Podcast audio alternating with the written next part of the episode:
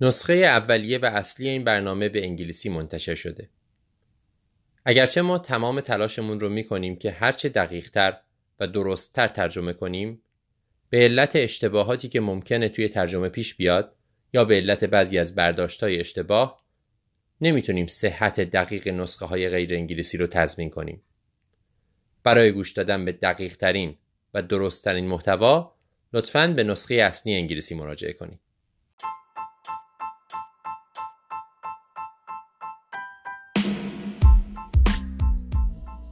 سلام. به امرپ فارسی طب خانواده و مراقبت های اولیه خوش اومدید. امیدوارم حالتون خوب باشه و واکسناتون رو زده باشید. من یک بار دیگه یادآوری بکنم که ما هر ماه دو تا فایل مختلف یکی برای طب اورژانس و یکی برای طب خانواده و مراقبت های اولیه منتشر می‌کنیم. هم توی کانال تلگرام و هم روی اپلیکیشن های پخش پادکست. با ما می‌تونید در کانال تلگرام تماس بگیرید یا به ما به آدرس emipcast e m i p cast at gmail.com ایمیل بزنید. بریم ببینید این ماه چه بحثایی رو داریم. مفصل راضیه راجبش حرف می‌زنه و یک تیکه رو هم مشترک بین طب اورژانس و طب خانواده.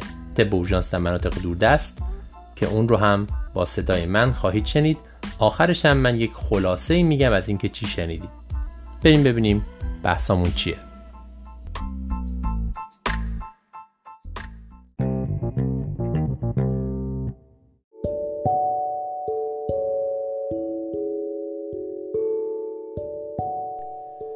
سلام دوستان من راضیه هستم و یک بار دیگه با افتخار با پادکست EM:RAP version فارسی این ماه در خدمتون هستم. کم کم پاییزم داره شروع میشه و مدرسه هم داره باز میشه و با این شرایط جدید کرونا و فصل آنفولانزا امیدوارم که حسابی مواظب خودتون باشین و دسترسی به واکسن هم برای همتون میسر شده باشه. بذارین case اول رو با یک case خیلی جالب و نادر شروع کنم. آقای 20 ساله‌ای به پزشکش مراجعه کرده با لمس یک توده در کنار ناف. سابقه قبلی بیماری خاصی نداشته. یکم استراب خفیف گزارش داده ولی گفته که 18 ماه پیش هم همچین علائمی رو داشته. ترشح از کنار نافش و درد که به اورژانس مراجعه کرده و آنتیبیوتیک هم گرفته بوده. همینطور که می‌دونین ترشحات نافی و عفونت قارچی ناف در افراد چاق بیشتر شایع هست ولی این پسر جوان وزن چندانی هم نداشته.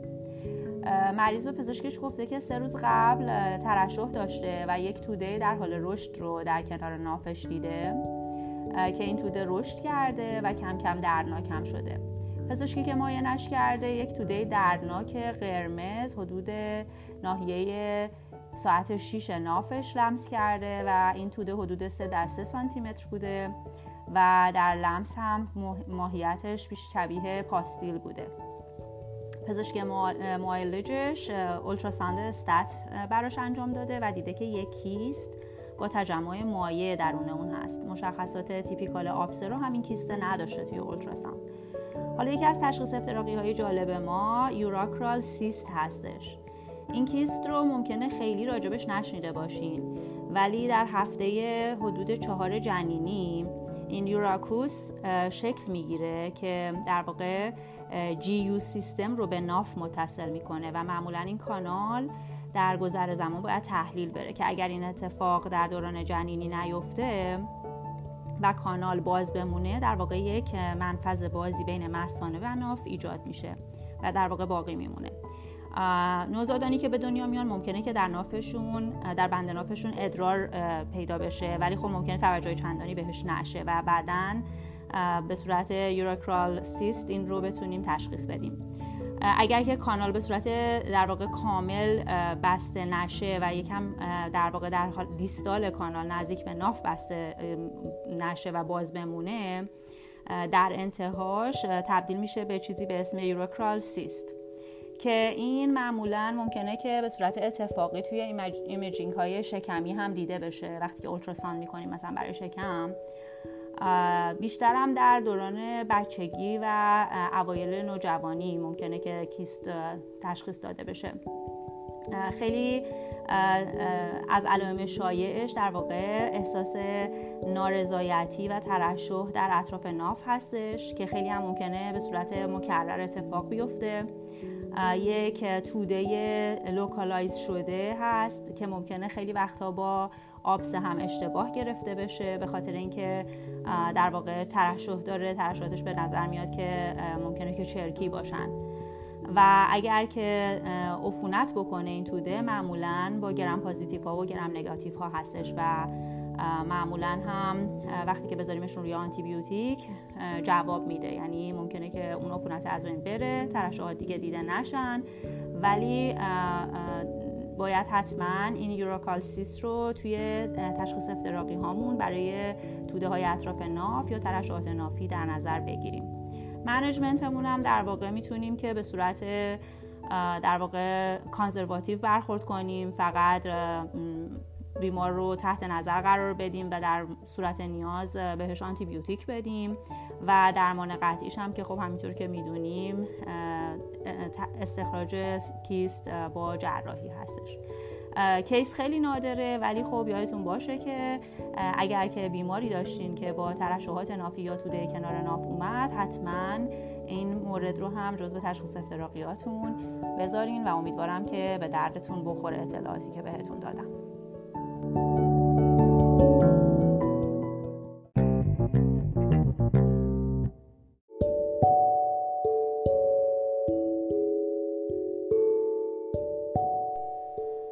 دوستان نوبتی هم باشه نوبت می‌رسه به روش های جلوگیری از بارداری.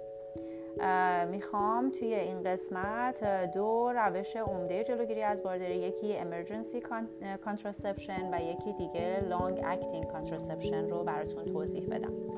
Emergency contraception که حتی به اسم post coital contraception هم شناخته میشه در واقع وقتی استفاده میشه که بلافاصله بعد از intercourse بدون protection بیمار به شما مراجعه می‌کنه و نمی‌خواد که در واقع بارداری رو ادامه بده یا دچار بارداری بشه.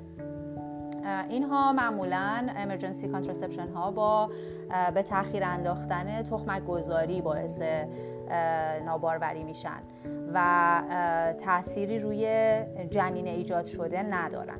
دو روش مهم emergency contraception داریم. یکیش IUD copper هستش یا همون copper IUD ParaGard که کاری که می‌کنه در واقع هم toxic هست برای اسپرم و اسپرم ها رو می‌کشه و هم اینکه روی endometrium اثر می‌ذاره.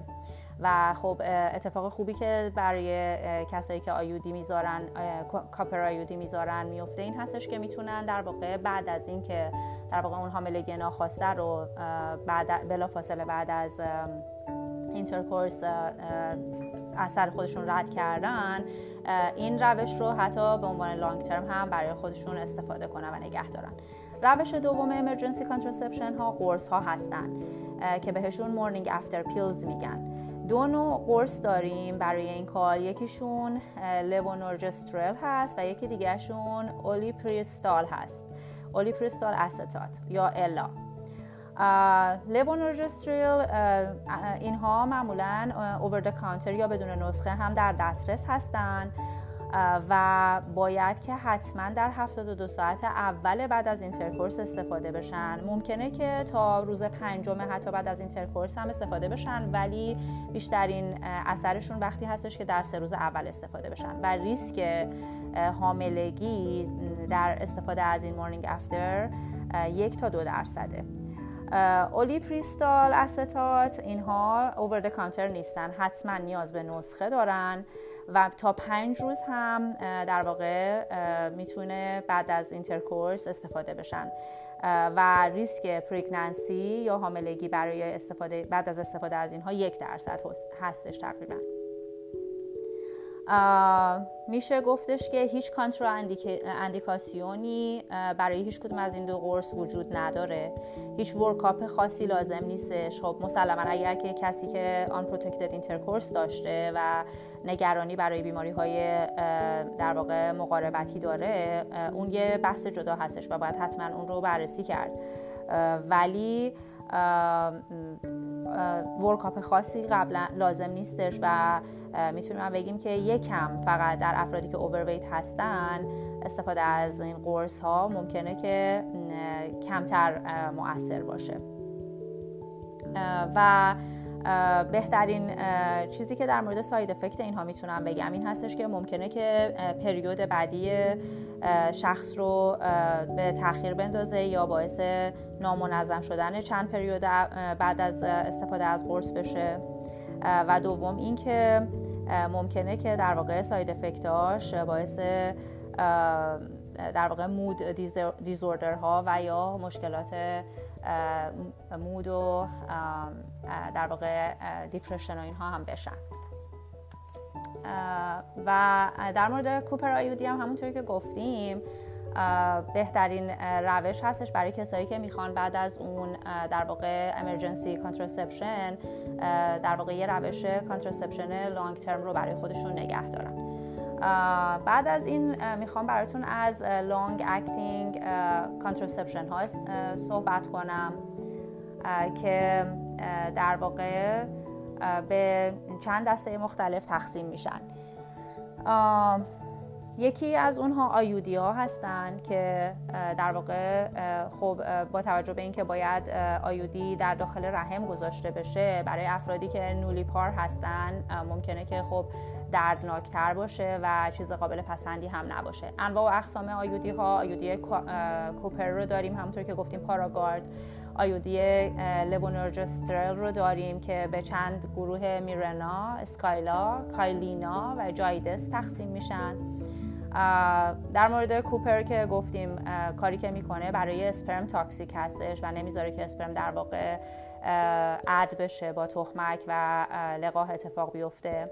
IUD های levonorgestrel اینها باعث میشن که ضخامت cervix بیشتر بشه و motility اسپرم پایین بیاد و همینطور به خاطر اینکه ضخامت cervix بیشتر هستش در واقع اسپرم نتونه درست خودش رو به تخمک برسونه و خب در بیشتر موارد هم اینها باعث به تاخیر افتادن یا از دست رفتن آوولیشن یا تخمک گذاری میشن. یکی دیگه از روش هایی که برای contraception long term داریم این پلنت های زیر پوستی هستند که دو دسته مهم Nexplanon و Implanon رو داریم. اینها کپسول های پروژسترونی هستند که زیر پوست قرار می گیرن در واقع میزان effectiveness شون و جلوگیریشون از آوولیشن با آیودی برابری می‌کنه. و اینها برای کسایی که نولی پاروس هستن خیلی پسندیده تر هستن. برای اینکه با یک بیهسی موضعی به راحتی زیر ناحیه سابدرم قرار می‌گیرن. و خب در واقع گذاشتن و ریمووشون خیلی راحتتر از آیودی هستش و کمتر مشکلاتی مثل درد و عفونت و اینها رو ایجاد می‌کنه. چه محدودیت هایی برای استفاده از این long acting contraception ها وجود داره؟ یکی این که ممکنه که خب برای بعضی از culture ها گذاشتن IUD مثلا پذیرفته نباشه. یکی دیگه این که خب هزینه اینها خیلی بالاتر هستش و حتما هم نیاز هستش که کسی که در این کار مهارت داره این کار رو انجام بده. یعنی هم چه گذاشتن IUD و چه گذاشتن ایمپلنت ها با برای کسی که مهارت داره باید در واقع انجام بده این کار رو. و دوم این که قبلا IUD هایی که در سال 1990 به قبل استفاده می شد اینها خطر PID داشتن ولی خب توی modern IUD های امروزه دیگه خطر PID به اون صورت نیستش به خصوص که قبل از insertion حتما باید که برای STD و عفونت ها چک بشه بیمار. چه side effect هایی دارن؟ اینها معمولا خیلی خوب tolerate میشن خیلی خوب قابل پذیرش هستن. side effect اشون همونطوری که می‌دونیم مثل تمام در واقع روش های پروژسترون تنها این هستش که ممکنه منجر به اختلالات پریود بشن. ممکنه که خونریزی های در واقع زیاد و طولانی ایجاد کنن. ممکنه که حتی منجر بشن به اینکه آمنوره ایجاد بشه در شخص و اینکه در چند ماه اول ممکنه که شخص اصلا irregular بشه. ولی خب یکی از در واقع مزیت های اینها این هستش که شانس بارداری در این افراد وقتی که استفاده می‌کنن این long acting contraception ها رو تقریبا به حدود صفر می‌رسه. یعنی زیر یک دهم درصد هستش احتمال بارداری. خب امیدوارم که این مبحث هم به دردتون بخوره و برای اینکه بتونین در واقع در موارد مورد نیاز به بیماراتون توصیه های لازم رو برای در واقع مشاوره کانترسپشن بدین بتونین از این بحث هم استفاده مفید رو ببرین.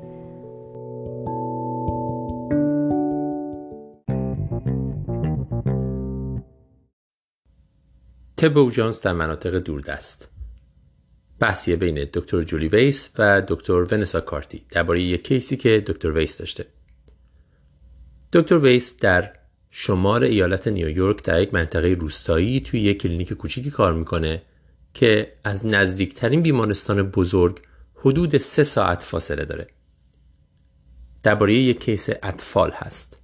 میگه ساعت حدود هفت غروب من رسیدم به شیفتم، شیفت شب بود، یه مریضی به من ساین اوت شد. یک بچه سه ماهه. مامانش بردتش پیش متخصص اطفال امروز و اونا فرستادنش اورژانس که بررسی بشه. چرا؟ چون مامانش گزارش کرده که امروز من داشتم پوشک بچه رو عوض می‌کردم. یه اپیزودی داشت بچه که انگار تنفسش متوقف شد رنگش عوض شد و بچه ساکت شد. تونش تغییر نکرد. بعد از حدود 3 4 ثانیه هم شروع کرد به نفس کشیدن و گریه کردن و نرمال شد. در واقع یک اپیزود آپنه ثانیه ای داشتیم که در طی اون بچه سیانوس شده. یعنی رنگش عوض شده کبود شده. بعدش هم خوب شده. ما اینو توی بچه ها توی اطفال خیلی زیاد می‌بینیم مخصوصا روی نوزادان. حالا یه بچه سه ماه هست. خیلی موقع هم نمی‌دونیم باش چیکار کنیم. یه سری قوانینی وجود داره شما می‌دونید. مثل اون کرایتریای برویی که کیا باید بچه رو بستری کنین که یا مشکلی نیست می‌تونید بفرستینش بره. یه سری فاکتورها و کرایتریات برای این بچه هست. حالا ببینیم در مورد این بچه چی کار می‌کنن. دکتر ویس میگه من رفتم بچه رو ببینم حالا. ساین اپ شده بود. اولش بچه رو دیده بودن. یه سری چیزا هم ارده شده بود ولی خب به حال مریض من بود الان. بخواستم برم ببینمش. میگه بچه رو دیدم دیدم تونش خوبه سر حال حرکت تشنجی نداره. مامانش هم گزارش نمی‌کنه که حرکت تشنجی داشته جایش حرکت کرده یا چیزی. تب نداره گزارشی هم از تب وجود نداره. بچه توی خونه زندگی می‌کنه با پدر و مادرش یه برادر و یه خواهر بزرگترم داره. تا حالا آزمایشهایی که داریم ایناست که گلوکوزش نرماله. طبیعتا برای نوزاد ما اولین چیزی که بهش فکر می‌کنیم سپسیسه.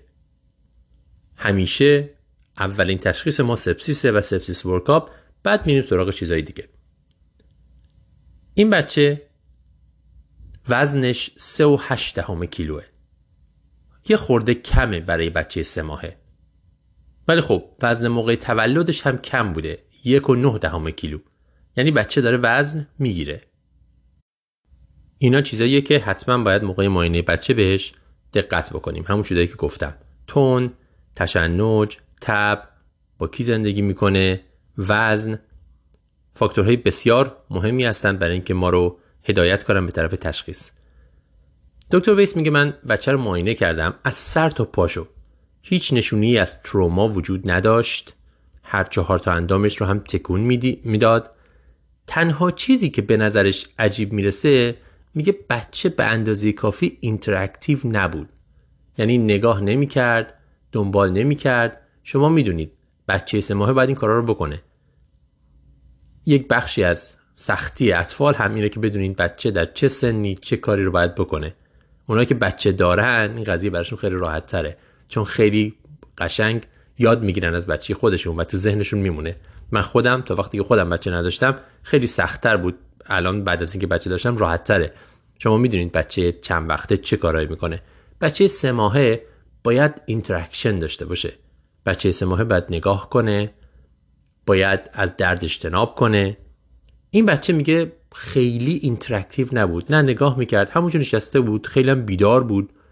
ولی به نظر نمی‌رسید که هیچ رابطه‌ای با محیطش برقرار کنه. تنها مشکلش همین بود. ولی tone ش نرمال بود. علائم حیاتیش هم نرمال بود. هیچ چیز غیر عادی دیگه ای غیر از اینکه این interaction ش کمه دکتر به نظرش نمی‌رسه. چیز دیگه که ما باید بهش توجه بکنیم در بچه ها سابقه تولدشونه. بچه full term به دنیا اومده از طریق واژینال یعنی زایمان نرمال بوده سزاریانی نبوده. تو سابقش فقط یه چیزی داره. اونم اینه که مادرش میگه تا یه هفته مونده به تولد بچه من نمی‌دونستم که حاملم در نتیجه مادرش در طول دوران حاملگی سیگار میکشیده و سابوکسان همون بوپرونورفین مصرف می‌کرده. بوپرونورفین می‌دونین دارویی که ما برای درمان اختلال اوپیوید یوز اختلال مصرف اوپیوید میدیم. این مادر اوپیوید مصرف می‌کرده قبلنا و الان روی بوپرونورفینه. در نتیجه در طول دوره حاملگی هم میخورده و وقتی که بچه به دنیا اومده دچار علائم ویدرال شده و حدود نه روز در بیمارستان بستری بوده. تو این نه روز یه دوره کوچیک هایپوگلاسمی هم شده و اینا. بعدش گفتن حالش خوبه و بچه رو مرخص کردن. پس در دوران حاملگی expose شده به نیکوتین و buprenorphine و بعدش هم withdrawal داشته. یه چیز دیگه هم اینه که بچه واکسینه نیست. بچه سه ماهه باید حداقل یه دوز واکسن های اولیه رو زده باشه. مطمئن مثل اینکه مامانه نیاوردتش برای اولین ویزیتش و بچه واکسن نزده. با وجود این دکتر ویس میگه اگر من خودم بچه نداشتم فکر می‌کردم بچه نرماله. چون همه چیش نرمال بود فقط این interaction نبود. حالا اینجا جایی که شما تصمیم می‌گیرین هیچ کاری نکنید یا همه کاری بکنید یا بخشی از کارها رو انجام بدید. معمولا تو هر معاینه نوزادی ما به یکی از این سه مسیر میریم. اینا تصمیم می‌گیرن که بیشتر کارا رو انجام بدن و برن سراغ در واقع sepsis workup ببینن چی میشه. چه order ای میدن؟ کشت خون chemistry یعنی الکترولیتا و اینا CBC کشت ادرار و UA و procalcitonin. procalcitonin هم حالا داستانش نمی‌خوام وارد بشیم. خیلی هم به درد نمی‌خوره لزوما. اگه ندارین فکر نکنین چیز مهمی دارین از دست میدین. ولی خب می‌تونه نشانگر عفونت های باکتریال باشه تو sepsis. به درد ما می‌خوره. یه urine drug screen هم می‌گیرن با توجه به این سابقه ای که گفتم. بعد از اینها برای نوزاد سوال بعدی اینه که LP بکنیم یا نکنیم. من نمی‌خوام وارد همه اون criteria ی فیلادلفیا و راچستر و بقیه داستان بشم. واقعیت اینه که تصمیمش بستگی داره به برداشت شما از اینکه چقدر ممکنه بچه مننژیت داشته باشه. میگه این بچه خب تب نداشت. این همه مدت هم اینجا مونده بود تب نکرده بود. در نتیجه گفتیم که بذار LP رو آزمایشاش بیاد بر اساس اون تصمیم بگیریم ببینیم LP بکنیم یا نکنیم. این LP نمی‌کنم نکته ای که حالا اینجا بهش توجه می‌کنه اینه که پرستارا میان بهش میگن که میگه که من رفتم سراغ پرستارا که بگیم خون بگیریم. گفتن ای گلوکوز هم ازش گرفتیم خونم بگیریم. این بچه خوبی ازش گریه نمی‌کنه. گفتم یعنی چی گریه نمی‌کنه؟ گفتن که وقتی که سوزن بهش می‌زنیم برای اینکه خون بگیریم این بچه اصلا گریه نمی‌کنه. خیلی بچه خوبیه. گفتیم باشه. اینم رفت توی اون قضیه سوال اینکه چرا بچه خیلی واکنشی نسبت به محیطش نشون نمیده؟ بعدش خواستن ادرار بگیرن از بچه. پرستار میگن که این بچه تازه برداشته ادرار کرده به خاطر اینکه پوشکش خیس بوده. در نتیجه ما یه خورده سب می‌خوایم بکنیم برای اینکه بچه ادرار داشته باشه. یعنی یه خورده بچه باید تغذیه بشه. و اینم براشون عجیبه که مامانه در طول سه چهار ساعتی که اینجا هستن ندیدن که به بچه شیر بده. بچه هم نخوابیده تمام مدت بیداره. به هر حال سعی می‌کنن که از طریق کتتر از بچه ادرار بگیرن بعد از چند ساعت. ولی باز هم میگه بچه اصلا گریه نمی‌کنه. دکتر ویس میگه این دیگه خیلی بر من عجیب بود. اینجا دیگه یک چیز غیر عادی وجود داشت که منو وادار کرد بچه رو بستری کنم. شما می‌دونید مخصوصا در اطفال ما می‌خوایم همه چیز کامل باشه که بچه رو بفرستیم خونه. همه چیز کامل. مثلا وقتی با تب میاد همه چی باید دقیق و درست کامل باشه. بچه سالم باشه بخوره. نمی‌دونم ادرارش خوب باشه فلانش خوب باشه. برای اینکه مطمئن باشیم بچه می‌تونه بره خونه. وقتی یک چیزی یه ذره آفه ممکنه ندونیم چرا. هنوز تشخیصی هم نداشته باشیم. ولی بچه نمی‌تونه بره خونه. در مورد این بچه هم همین کار می‌کنن. میگه به خاطر اینکه موقع ادرارم گریه نکرد دیگه تمام تصویر کامل شد. من با پرستارام صحبت کردم. قرار شد که بچه رو بستری کنیم. میگه زنگ زدیم بخش اطفال. من همه اینا رو با اطفالیه گفتم. اطفالیه هم گوش داد و گفت باشه بستریش کنیم فقط الپیش بکن. دیگه حالا داری بستریش می‌کنی مریض باید الپی بشه. میگه موقع الپی هم بچه گریه نکرد و همچنان بیدار بود. بچه رو الپی می‌کنن. الپیش هم نرمال بوده. بعدش هم سیتی می‌کنن. سیتی سر. اون هم نرمال بوده. هیچ شواهدی هم برای تروما وجود نداره. و بالاخره بچه رو بستری می‌کنن بدون عملا هیچ یافته مثبتی فقط برای observation. میگه مامانه هم گفتش که من دو تا بچه دیگه دارم و مجبورم برم خونه و مامانه رفت خونه. میگه صبح که من شیفتم تموم شد رفتم بالا اون چند تا تخت بستری که داشتیم ببینم بچه چطوره. دیدم تازه پرستارا میگن که بعد این همه ساعت شروع کرده به شیر خوردن بچه خوب شیر خورده و الان خوابیده. یعنی بچه از هفت غروب تا هفت صبح عملا بیدار بوده و نخوابیده تازه الان خوابش برده. این هم باز هم خیلی عادیه. خب همه اینا رو گفتم. شما چه حدسی می‌زنید؟ میگه جواب روز بعدش اومد. بعد از اینکه متخصص متخصصی که بالا مریض بستری کرده بود رفت توی تمامی سیستم هایی که سابقه همه این مریض این مریض نوشته شده بود چون چندین سیستمه. ممکنه که متخصص اطفال از یک سیستم کامپیوتری استفاده کنه یه بیمارستان از کاغذ استفاده کنه و غیره. شما همه این نوتا رو باید داشته باشین و چون خیلی هم زیاده خیلی کار سختیه. گشتن دنبالش. پرستارا چیز میمیسن دکترها چیز میمیسن هر مریض یک پرونده ای داره به اندازه چی؟ حتی مریض سه ماهه. میگه خلاصه دکترش رفت توی نوتهای دو ماه سه ماه پیش پیدا کرد که یک پرستاری یه جایی نوشته بود که این مادر مشکوکه به اینکه به بچه بوپرونورفین میده. احتمالا برای اینکه بخوابونتش. اینو که دیدن دیگه یه ذره قضیه روشن شد. ادرار بچه رو انظر بوپرونورفین چک کردن و طبیعتا مثبت شد. بچه پنج روز تو بیمارستان میمونه. سیستم های child protective حمایت از کودکان فعال میشن میان. خب اینجا خیلی حساسه. هر گونه مشکلی با بچه و سیستم های حمایتی از بچه ها هم میان و خیلی هم قدرتمندن. هم این بچه رو از پدر مادرش می‌گیرن و هم بچه های دیگه خانواده رو ازشون می‌گیرن و میدنشون به در واقع سازمان های بهزیستی و سازمان های دیگه. هر سه تا بچه خانواده رو ازشون می‌گیرن. می‌دونم ممکنه شما به این دسترسی نداشته باشید. ممکنه که سیستم های حمایتی همه جا به این قدرت نباشه و خیلی موقع ها آدم خودش رو دردسر بندازه با وارد شدن به این ماجراها. کاملا قابل درکه. ولی دونستن اینکه سیستم چجوری کار می‌کنه حداقل و دونستن اینکه شما باید به این شک بکنید و دونستن اینکه این هم بخشی از وظایف ما هست به نظر من بسیار بسیار مهمه. امیدوارم که با دونستن همین چیزا و با تلاش خودمون این سیستم های حمایتی همه جا در دسترس باشن. به هر حال معلوم میشه که بله بچه فقط شیر خشک میخورده و خدا می‌دونه چجوری مادر بوپرونورفین رو میریخته توی شیر خشک و میدادتش به بچه. چیزایی که میشه از این کیس یاد گرفت غیر از خود child abuse و دارو دادن به بچه و اینها این هاست که دکتر ویس میگه. اول از همه که در خیلی از case ا در همه اورژانس ها چه اطفال چه بزرگسال زمان به ما کمک می‌کنه. خیلی موقع ها ما گیج می‌زنیم نمی‌دونیم چه اتفاقی داره برای مریض میفته می‌دونیم یک چیزی هستش که درست نیست به نظرمون ولی نمی‌دونیم چیه. خیلی موقع ها اینکه مریض رو مرخص نکنیم سریع تصمیم نگیریم کمک می‌کنه به ما. فقط بذاریمش اونجا نگاهش کنیم. اصلا بخش های ابزرویشن برای همین درست شدن. تو اورژانس هم شما می‌تونید اگه شیفتتون ادامه داره یه خورده بیشتر نگه دارین. یه بهانه‌ای حالا اصلا به هیچ بهانه‌ای می‌خوایم مانیتور بکنیم. زمان کمک می‌کنه. خیلیا بعد از این مدتی تب می‌کنن. خیلی بعضی مدتی شما متوجه میشید شروع می‌کنن به استفراغ یا درد یا یه چیزی خودش نشون میده. در مورد این بچه اون چیزی که خودش نشون داده اینه که بچه تمام این مدت بیدار بوده نخوابیده. دیدن مادر بهش غذایی نداده این مدت. بچه گریه نکرده.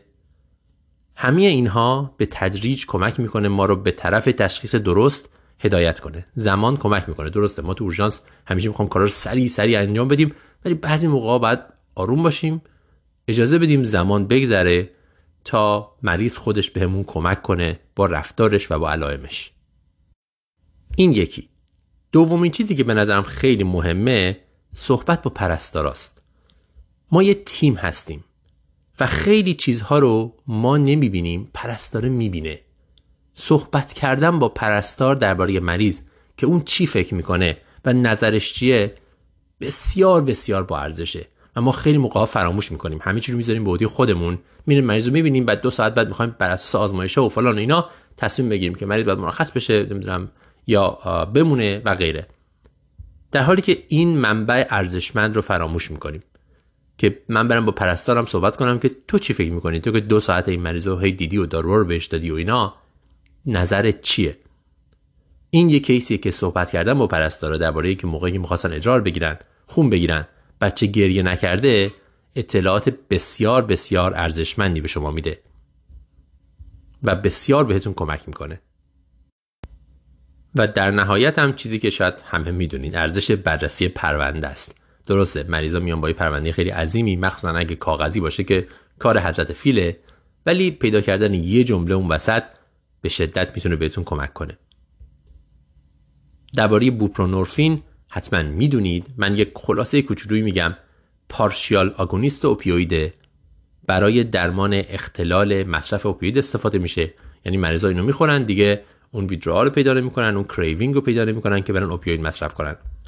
حدود 15 تا 30 دقیقه طول می‌کشه که اثر شروع بشه و حد اکثر در یک تا سه ساعت بعد از مصرف به اثرش می‌رسه. یعنی حد اکثر اثرش حدود یک تا سه ساعت بعد از مصرف هست و اثراتش هم به دوز بستگی داره که چقدر ساپرشن تنفسی بده و غیره. نکته مهمی هم که درباره بوپرونورفین در این کیس صدق می‌کنه و مهمه اینه که در شیر ترشح نمیشه.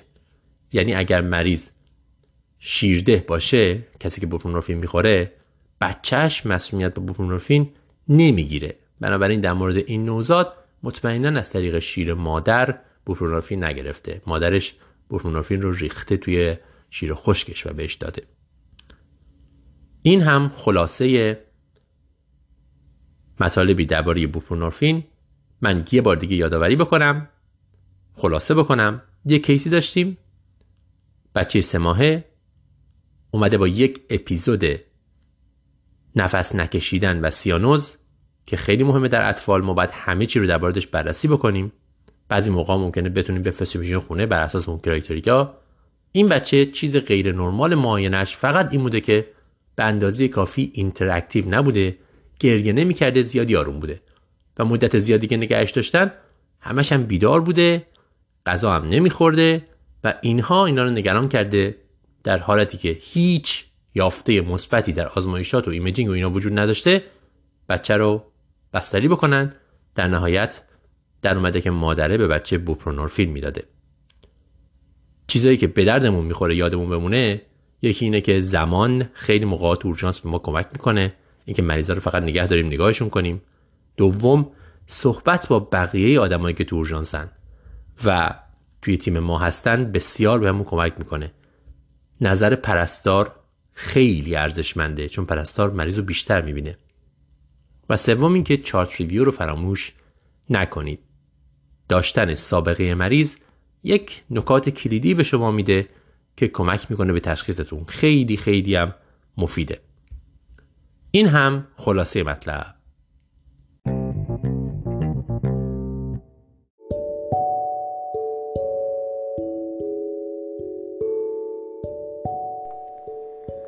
خب دوستان این دفعه می‌خوام که راجع به ایرینگ دیزوردر ها براتون حرف بزنم. خیلی مبحث جالبی هستش و اهمیت این مبحث هم در اینه که eating disorder ها بالاترین احتمال مرگ و میر رو در بیماری های روان‌تنی دارن و متاسفانه خیلی هم در تشخیص این بیماری ها اهمال میشه. چون که تظاهرات خیلی متعدد و عجیب غریبی دارن. مثلا تقریبا تمام موارد eating disorder ربطی به غذا نخوردن نداره. بیشترش برمیگرده به استراتژی های غیر سالمی که بیمار برای پوشش دادن کمبود self-esteem ش نامنظمی احساساتش احساس ناکافی بودنش یا مشکلاتی که در رابطه داره ترس از مسئولیت و مشکلات کنترل اینها در واقع این رفتارها رو از خودشون نشون میدن. ریسک فاکتورهای این بیماری بیماری ها در واقع اولینش جنس زن هستش. یعنی اینکه با اینکه در مردها هم دیده میشه ولی در زنها بیشتر از مردها دیده میشه و در مردها هم در واقع در گی میل بیشتر از استریت میل دیده شده. دومین ریسک فاکتور برای این بیماری این هستش که در واقع شروع بیماری در پیک بین 13 تا 14 سالگی و بعد 17 تا 18 سالگی اتفاق میفته. برای همین در این رده سنی خیلی باید مراقب بود و در واقع از بیمار با این علائم کوشنرهای خاص خودش رو انجام داد که مطمئن باشیم که بیماری های در واقع eating disorder در اینها miss نمیشن. یکی از risk factor های دیگه ای که هستش اینه که در این افراد که در واقع perfectionism هستن impulsive personality disorder دارن و یا low self-esteem دارن یا اختلالات شخصیتی این گونه بیشتر در واقع بیماری های eating disorder دیده میشه. اگر که در بچه ها و یا در سنین پایین شروع زود هنگام رژیم غذایی و یا در واقع رژیم های عجیب غریب دیدین به بیماری های eating disorder شک کنین.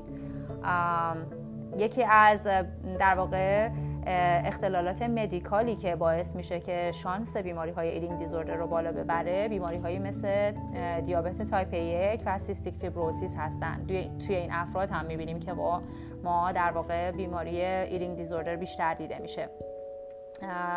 کسایی که روی داروهایی مثل stimulant ها antipsychotic ها و استروئید ها هستن رو هم باید خیلی در واقع در مد نظر داشته باشیم که مستعد هستن برای این بیماری. و همینطور می‌تونم بگم که نقش ژنتیک رو هم نادیده نگیریم.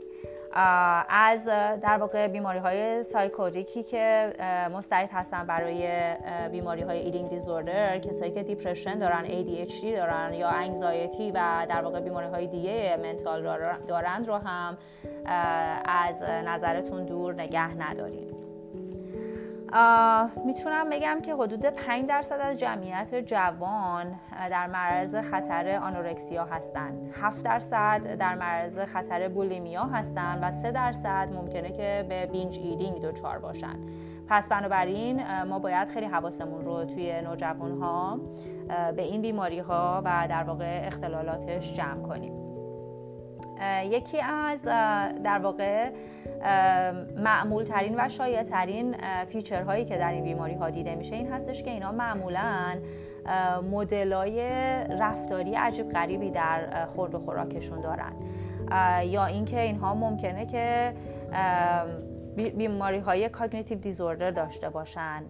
و می‌تونه که ترکیبی باشه از مثلا body distortion یا fear of fatness مثلا طرف با اینکه چاق نیست همیشه احساس اینو داره که مثلا من چاق هستم و دنبال این هستش که رژیم های عجیب غریب بگیره.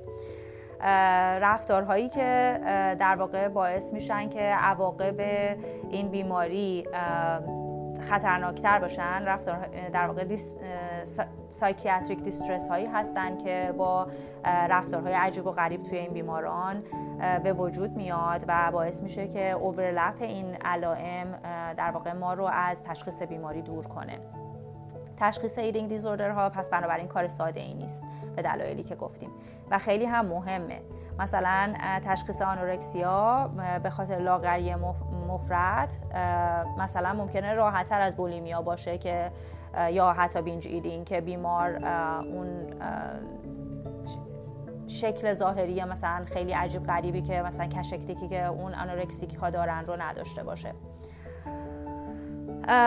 عرض شود خدمتتون که یک راه تشخیص این eating disorder ها پر, پر کردن پرسشنامه SCOFF هستش که در واقع می‌تونین برای خودتون این پرسشنامه رو توی مطب داشته باشین و اگر که به بیماری شک کردین این پرسشنامه رو بدین که حتما اونها پر کنن. بهتره که eating disorder ها رو در واقع ما رول این کنیم به جای اینکه تشخیص های دیگر رو رول آوت کنیم.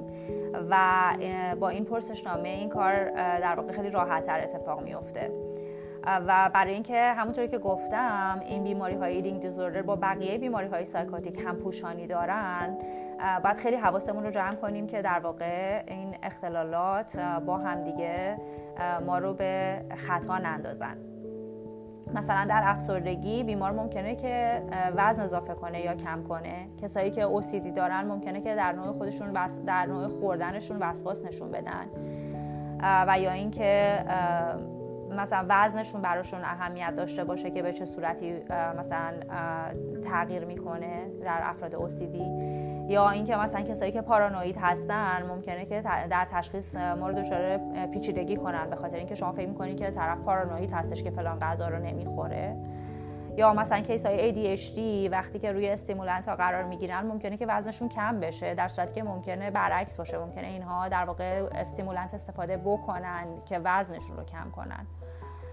و همینطور باید بیماری های eating disorder رو با بیماری های systemic ی مثل مثلا inflammatory bowel disease سیلیاک و یا حتی مالنوتریشن اینها هم باید حواسمون باشه که اینها رو میس نکنیم. مثلا ممکنه که بیمار با ایدینگ دیزوردر مراجعه کنه بگه من آلرژی دارم به بعضی از غذاها و اونا رو نخوره. در صورتی که شما فکر می‌کنین که خب مثلا این فلان غذا رو نمی‌خوره به خاطر اینکه سیلیاک داره یا مشکل مثلا مال ابزوربشن داره. خلاصه باید حواسمون رو در این زمینه خیلی جمع کنیم و همینطوری که گفتم یک راه خیلی خوبی که هستش استفاده از پرسشنامه SCOFF S C O F F هستش که اگر گوگلش کنین می‌تونین اون رو داشته باشین و خیلی به درد بخور هستش.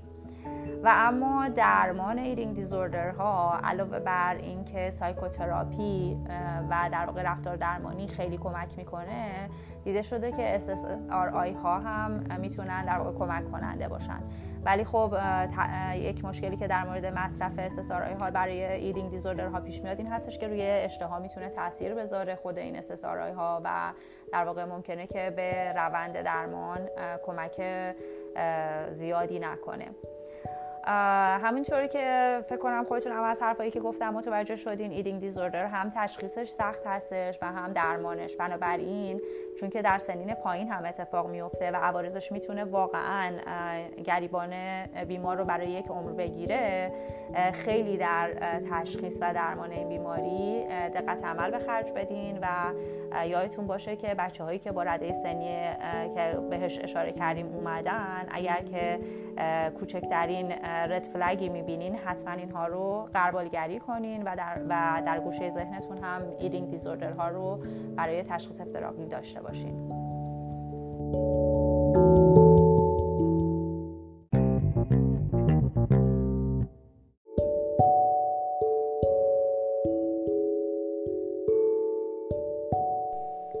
خب دوستان می‌خوام توی این قسمت راجع به فضاهای مجازی و شبکه های اجتماعی و تلفن های هوشمند و اثراتشون روی سلامت روان به خصوص توی جوانها و نوجوانها باهاتون حرف بزنم.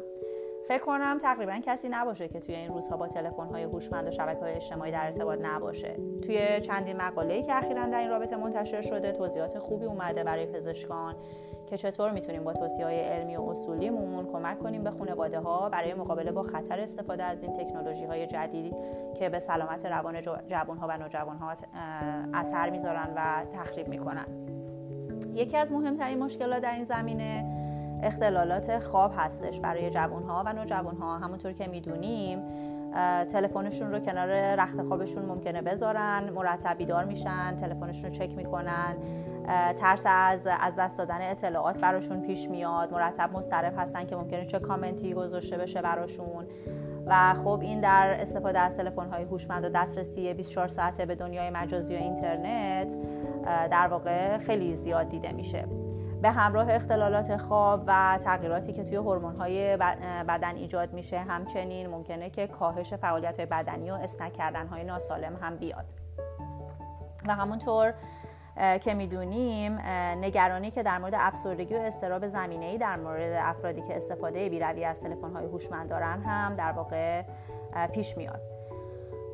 حدود 8 درصد شیوع یعنی از هر دوازده نوجوان که درگیری شدید با فضای مجازی دارن یک نفرشون دچار استراب و افسردگیه. خب این آمار خیلی بالایی هستش. حس عجیب حسادت، ناامنی، عدم رضایت از زندگی، ترس از عقب موندن از اطلاعات و خیلی چیزهای دیگه احساسهایی هستن که در استفاده زیاد از فضای مجازی برای بچه ها و به خصوص هر چقدر که نابالغ تر باشن خطرات زیادی ایجاد می‌کنه. این باعث میشه که تمرکزشون هم پایین بیاد. برای اینکه مرتب می‌خوان که از این فضای مجازی به فضای مجازی دیگه برن و مرتب می‌خوان که خودشون رو با در واقع تکنولوژی روز آپدیت کنن. در این مورد حتی خطر در معرض محتوای محتوای خطرناک قرار گرفتن هم برای بچه ها زیاد هست. مثلا مثل دسترسی به مواد مخدر محتواهای جنسی قلدری های مجازی و همینطور تهدیدهای مجازی. ولی حالا راه های جلوگیری از این مشکلات چی هستن؟ یکی اینکه باید حتما سعی کنیم بچه ها رو تا اونجایی که ممکن هستش از این فضای مجازی دور نگه داریم. خب برای خانواده ها خیلی سخته. میگن که بچه می‌بینه دوستاش دارن و می‌خواد اونم داشته باشه. بله خب یه به هر حال اتفاقی هستش که داره میفته و باید یه دیسیپلین خاصی توی خانواده اجرا بشه و این وظیفه پدر مادر هستش که وقت محدود برای بچه ها برای فضای مجازی و دسترسی به تلفن هوشمندشون بذارن. و دوم اینکه پدر مادرها هر چقدر که سن بچه پایین تر باشه باید سعی کنن که در واقع یه شرایط میدیا فری ایجاد کنن. یعنی اینکه بازی های فیزیکی برای بچه هاشون بذارن یا فعالیت ها و اکتیویتی های دیگه ای که تا میشه اونها رو از این فضای مجازی دور نگه داره. و حتی امکان باید اجازه ندن که بچه ها با اون تلفن یا دیوایسی که دسترسی به فضای مجازی دارن وارد اتاق خوابشون بشن. یعنی اون رو پشت در اتاق خواب ازشون بگیرن. و اجازه ندن که تحت تاثیر اون حداقل خوابشون مختل بشه. وقتی که اینجور دیسیپلین ها رو پدر مادرها برای بچه هاشون بذارن مسلما تاثیرات بهتری روی در معرض سایبر بولی قرار گرفتن و یا حتی معرض بیماری های افسردگی و استراب قرار گرفتن برای بچه ها کاهش پیدا می‌کنه. این مبحث با اینکه خلاصه بود ولی واقعا مبحث خیلی مهمی هستش و امیدوارم که به کارتون بیاد. برای در واقع تجربه برخوردتون با خانواده هایی که با همچین مشکلاتی مواجه هستن و بتونین توصیه های خوبی برای پدر مادر رو در زمینه هایی که بهتون مراجعه می‌کنن برای اینکه چیکار کنیم با بچه هامون داشته باشیم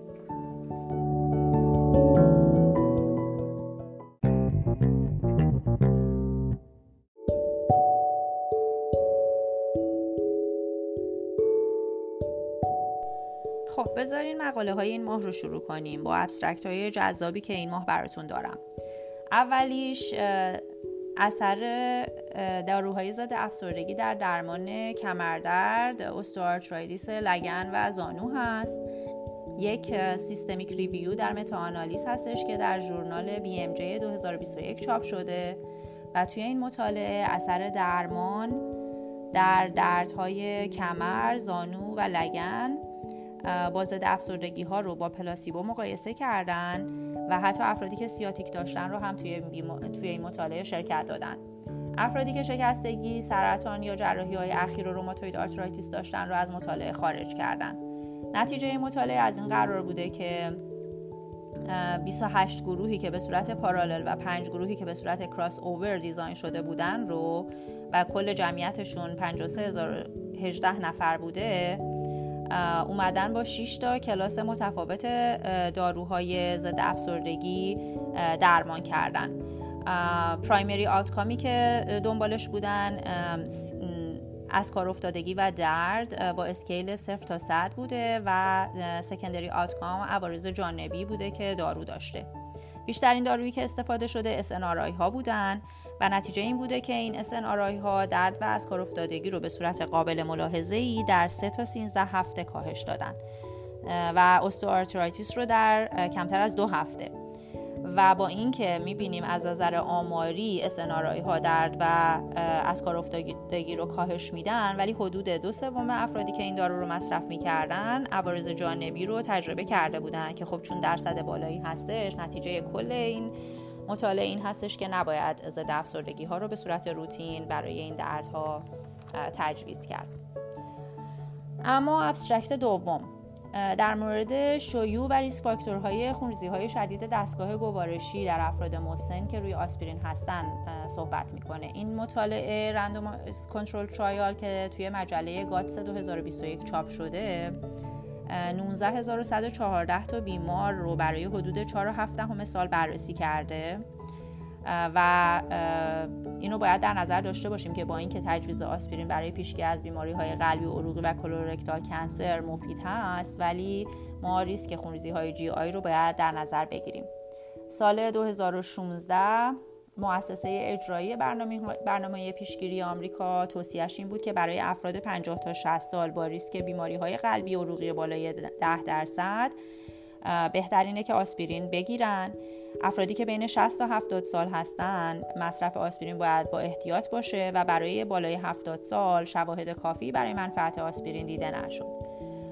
حتی سه تا مطالعه دیگه هم همزمان انجام داده شده که مصرف آسپرین بالای 70 سال رو توصیه نمی‌کنه چون که هم ریسک GI bleeding افزایش پیدا کرده توی این افراد هم شانس بیماری های cardiovascular خیلی کاهش پیدا نکرده و همین که mortality های دیگه ای که با مصرف آسپرین ممکن بوده اتفاق بیفته و بیشترش هم به GI bleeding مرتبط هستن دیده شده.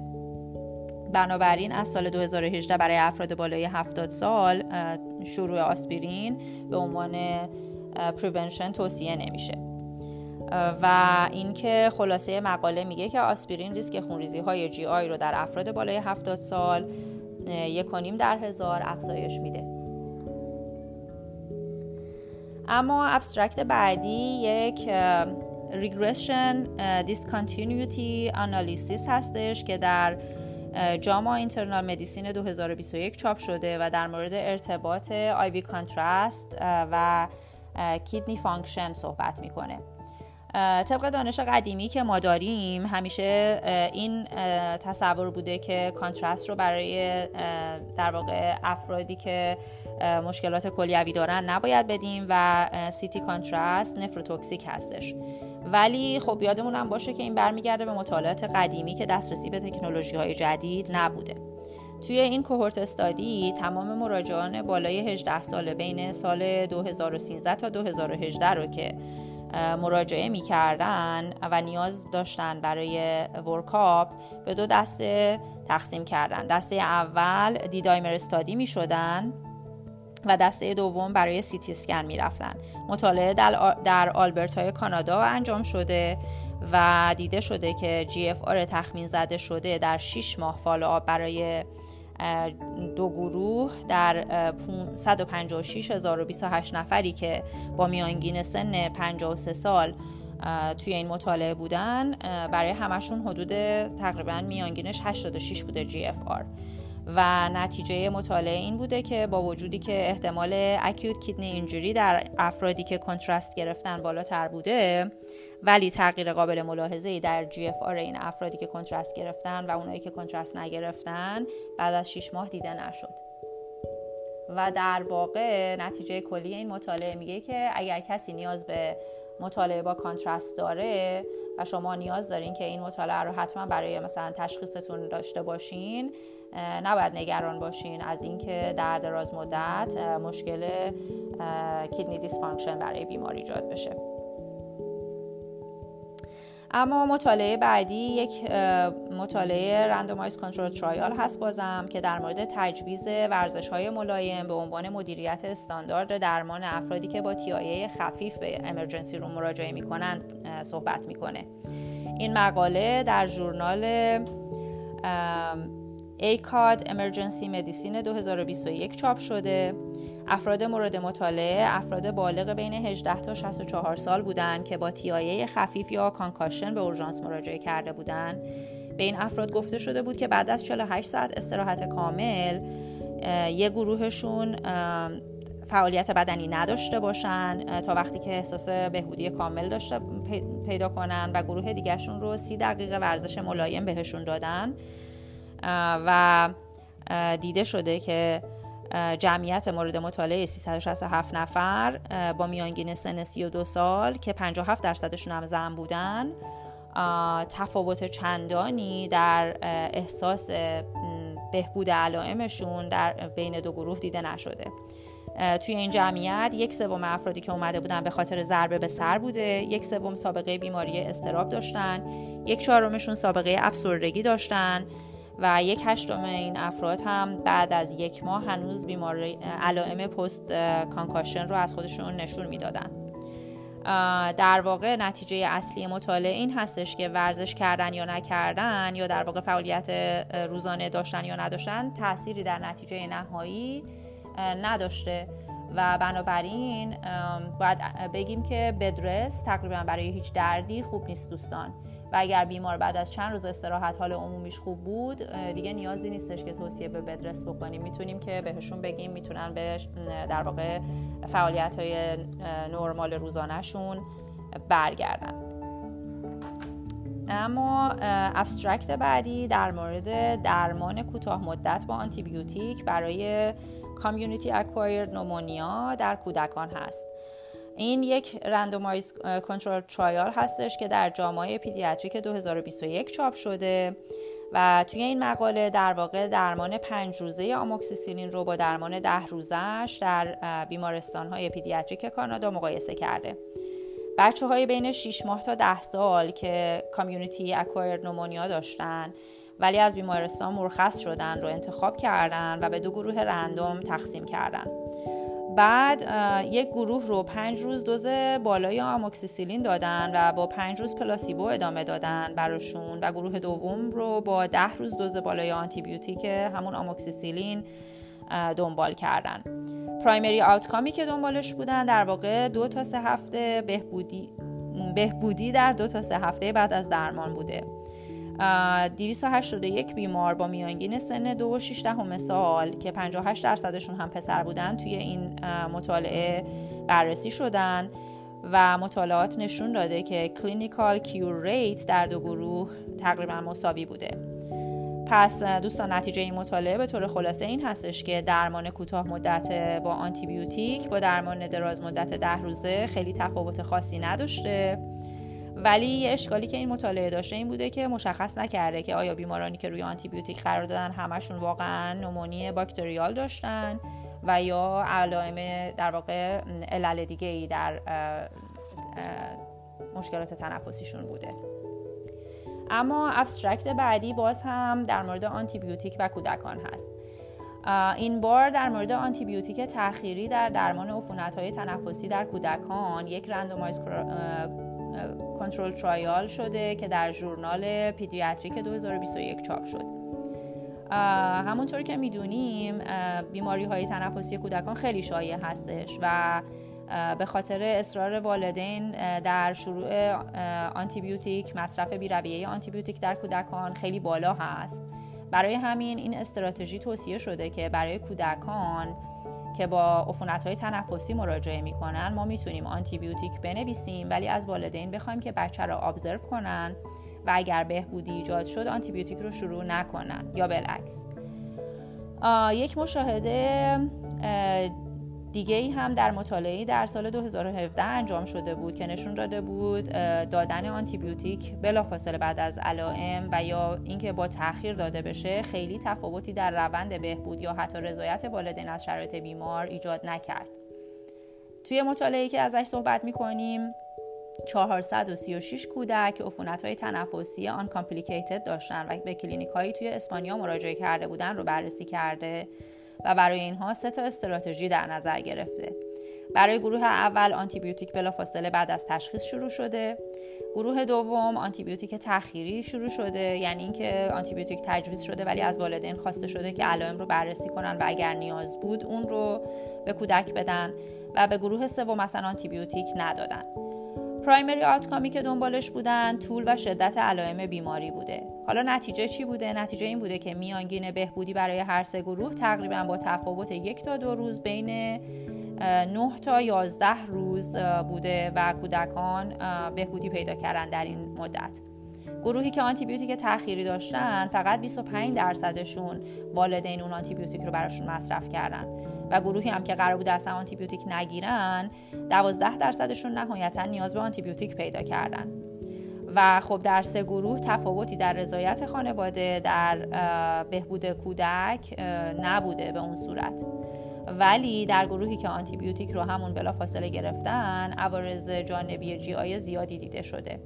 پس خلاصه این مطالعه در واقع به ما میگه که میشه کسانی که یعنی کودکانی که با مشکلات تنفسی مراجعه می‌کنن رو بلافاصله روی آنتیبیوتیک قرار نداد و در واقع آتکامش از نظر بهبود علائم و رضایت والدین یکسان خواهد بود.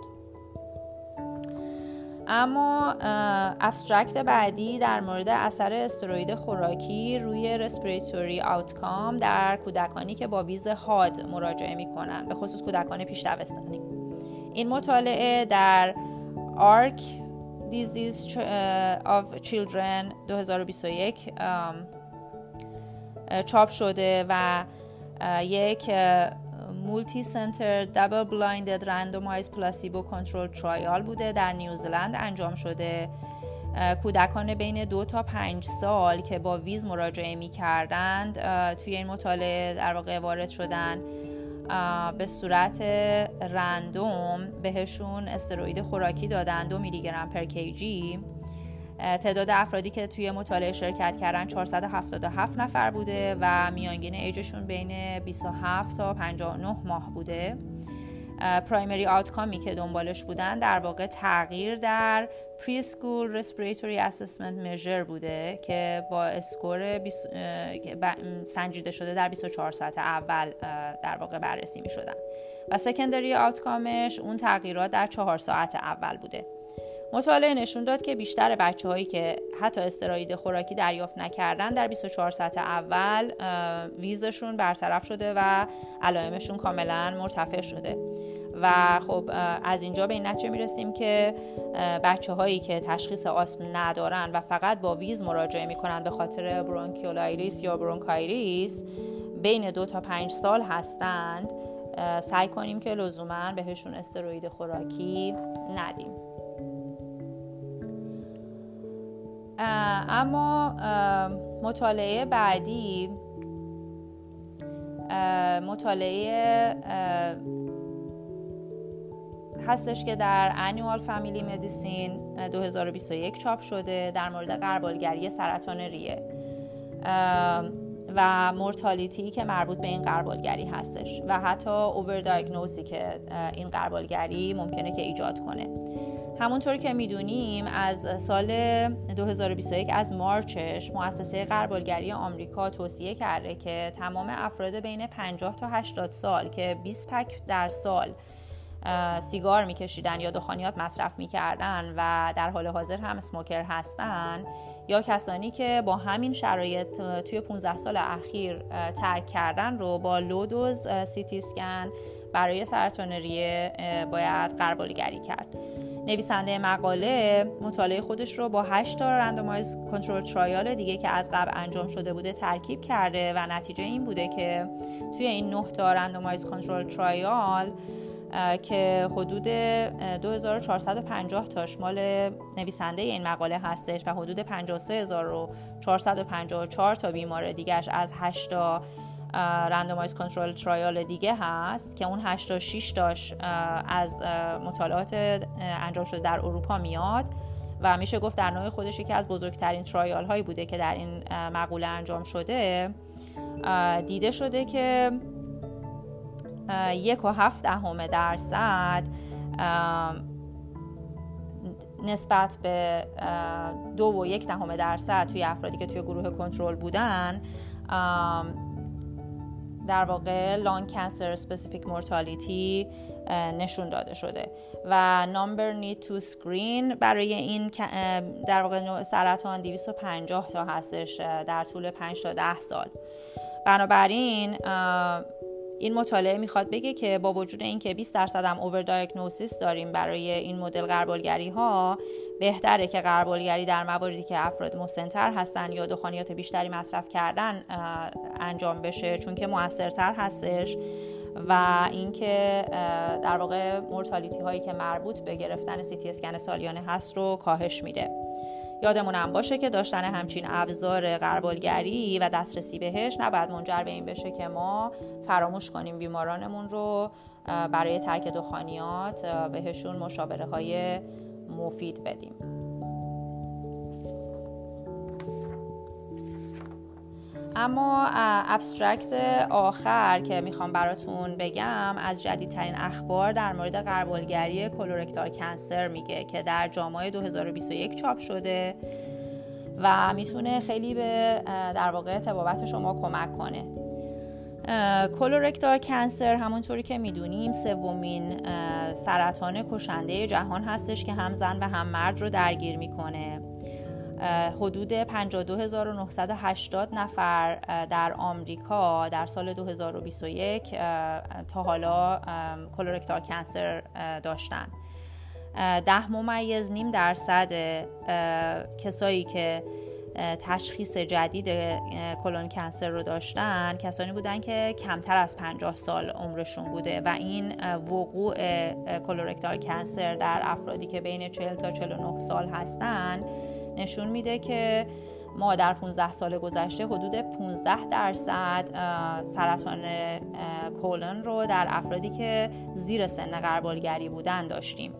که خب این خودش یعنی بهتره که یه تغییراتی در غربالگری colorectal cancer ایجاد کنیم. معمولا screening برای colorectal cancer در adult ی که سابقه خانوادگی colorectal cancer نداشتن از سن 50 تا 75 سال شروع می شد ولی الان توصیه شده که از سن 45 تا 49 سال هم باید به افراد مشاوره داد و از اونها در واقع خواست که برای colorectal cancer برن. و اینکه این offer selective رو به افراد بالای 75 سال تا 85 سال هم حتی میگن که باید داد.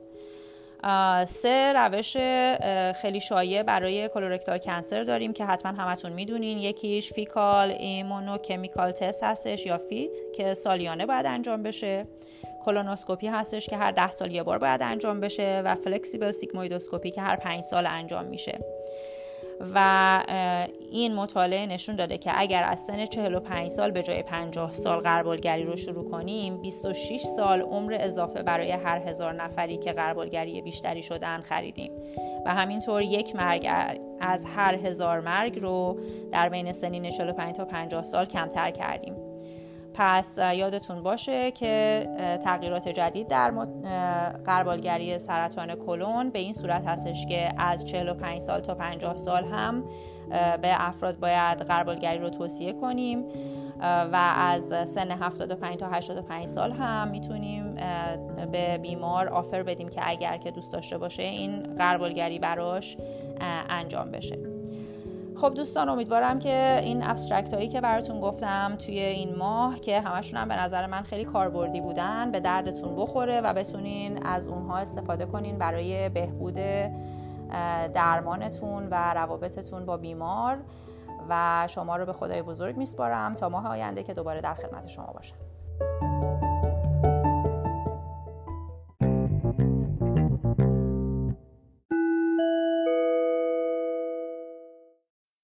خب من یه مرور سریع بکنم به اینکه چیا گفتیم. توی قسمت مقاله ها یه مقاله بود راجع به اینکه آنتی دپرسان ها آیا برای درمان کمردرد و استوآردریت به ویژه استوآردریت زانو فایده دارن یا نه؟ نتیجه مطالعه به طور خلاصه این بود که به نظر می‌رسه که تاثیر ندارن.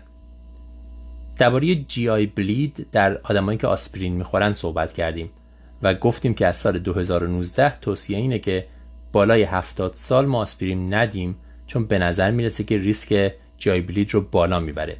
این مطالعه هم این موضوع رو تایید می‌کنه. توی قسمت بعدی یعنی مطالعه بعدی یا RCT بود درباره اینکه آیا فعالیت فیزیکی رو باید در مریض هایی که کانکاشن دارن ضربه سر خوردن محدود کرد یا نه. نتیجه گیری به نظر می‌رسه این باشه که حداقل در مریض های بزرگسال فعالیت فیزیکی معمولی مثل راه رفتن و کارهای روزمره نباید محدود بشه به خاطر اینکه آوتکامش فرقی نمی‌کنه. یک مطالعه بود باز هم درباره آیوی کانترست ماده حاجب و کلیه و نتیجهش این بود که به نظر می‌رسه که ماده حاجب سی تی اسکن جی اف رو تغییر نمیده. اگر مریض ماده حاجب می‌خواد بهش بدید. نگران نباشید.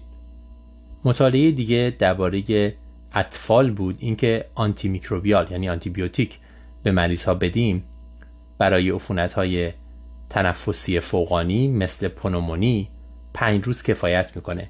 لازم نیست ده روزه به مریضا بدیم. پنج روز و ده روز اثرشون یکیه. یه مقاله دیگه هم راجع به آنتیبیوتیک بود که گفته بود آنتیبیوتیک تأخیری روش خوبیه برای اینکه کاهش میده میزان استفاده از آنتیبیوتیک رو. تأخیری یعنی چی؟ یعنی به اینکه از الان برای بچه آنتیبیوتیک شروع کنیم نسخه میدیم به پدر مادر که خیالشون راحت باشه. بعد بهشون میگیم اگر تب یه روز دیگه ادامه پیدا کرد دو روز دیگه ادامه پیدا کرد یا اینجوری شد این نسخه رو ببرید داروخونه و پر کنید. الان نمی‌خواد این کار انجام بدید. فقط در صورتی که اوضاع خراب شد یا ادامه پیدا کرد نسخه رو ببرید داروخونه. این باعث میشه که تعداد زیادی از اینا هیچ وقت آنتیبیوتیک نگیرن و حالشون همینجوری خودش خوب بشه. یک مقاله دیگه هم راجع به screening غربالگری برای سرطان ریه بود در سیگاری ها به نظر می‌رسه که این روش مفیده و مرتالتی رو کم می‌کنه. در عین حال که باید حواستون باشه حتی الامکان باید سعی کنید که با مریضا صحبت کنید روش های مختلفی بهشون بدید برای اینکه سیگار کشیدن رو متوقف کنید. مطالعه بعدی درباره اثر استروید بود برای مریضایی که برای بچه هایی که با ویز میان اورژانس. دو دسته تقسیم کرده بودن یه دسته رو بهشون پردنیزولون داده بودن یه دسته رو پلاسبو و در نهایت دیدن که 24 ساعت بعد حالا این دو گروه فرقی نمی‌کنه. یعنی مریض اگه تشخیص آسم نداره شما پردنیزولون دادن استروید دادن فایده چندانی نداره. حالا یه سری چیزایی که بعدتر اتفاق میفته مثل بستری و غیره هم بررسی کرده بودن. شاید یه خورد اونجا پرنیزولون موثر باشه بنابراین مطالعات بیشتر اینجا لازمه. ولی فعلا به نظر نمی‌رسه که پرنیزولون نتیجه قطعی داشته باشه در بچه هایی که wheeze دارن میان اورژانس یک مقاله دیگه راجع به غربالگری colorectal بود برای سرطان کولون. به نظر می‌رسه که بر اساس همون چیزی که قبلا هم می‌گفتیم این screening این غربالگری تو 50 تا 75 سال مفیده mortality رو بهبود میبخشه توی زیر 50 سال چندان فایده ای نداره. اما تو قسمت های دیگه غیر از مقالات یک تیکه مفصلی داشتیم راجع به سوشال میدیا. به نظرم بحث بسیار بسیار مهم و مفیدیه و ما باید راجع بهش بیشتر بدونیم به خاطر اینکه امروز با زندگی ما کاملا در هم تنیده است. حتی خودمون شاید دچارش باشیم. استفاده نادرست از سوشال میدیا با سلامت روانی رابطه داره. به دلایل مختلف. به دلیل اختلالاتی که تو خواب ایجاد می‌کنه به دلیل اینکه فعالیت فیزیکی رو کم می‌کنه به دلیل اینکه بچه ها وقتی که بچه ها و بزرگترها وقتی تو سوشال مدیا آدمای دیگر رو می‌بینن احساس اعتماد به نفسشون کم میشه خود کمپنداری پیدا می‌کنن احساس می‌کنن زندگیشون خرابه و در نتیجه استراب و افسردگی و اینها ایجاد میشه. بعضی هم میگن فقط استراب افسردگی رو میاره بالا. حالا به هر حال توضیح هایی که اینجا شده اینه که پدر مادرها اینو جدی بگیرن و قانون بذارن براش.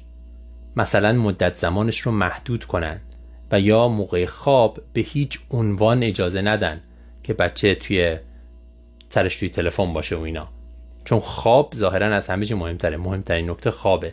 من خودم یه مریضی داشتم که آورده بودنش اورژانس به دلیل نمی‌دونم سردرد چی یک دختر دوازده ساله بود و معلوم شد که تمام شب این زیر پتوش با تبلتش مشغول سوشال مدیاست طبیعتا نمیخوابه و صبح اوضاش خرابه.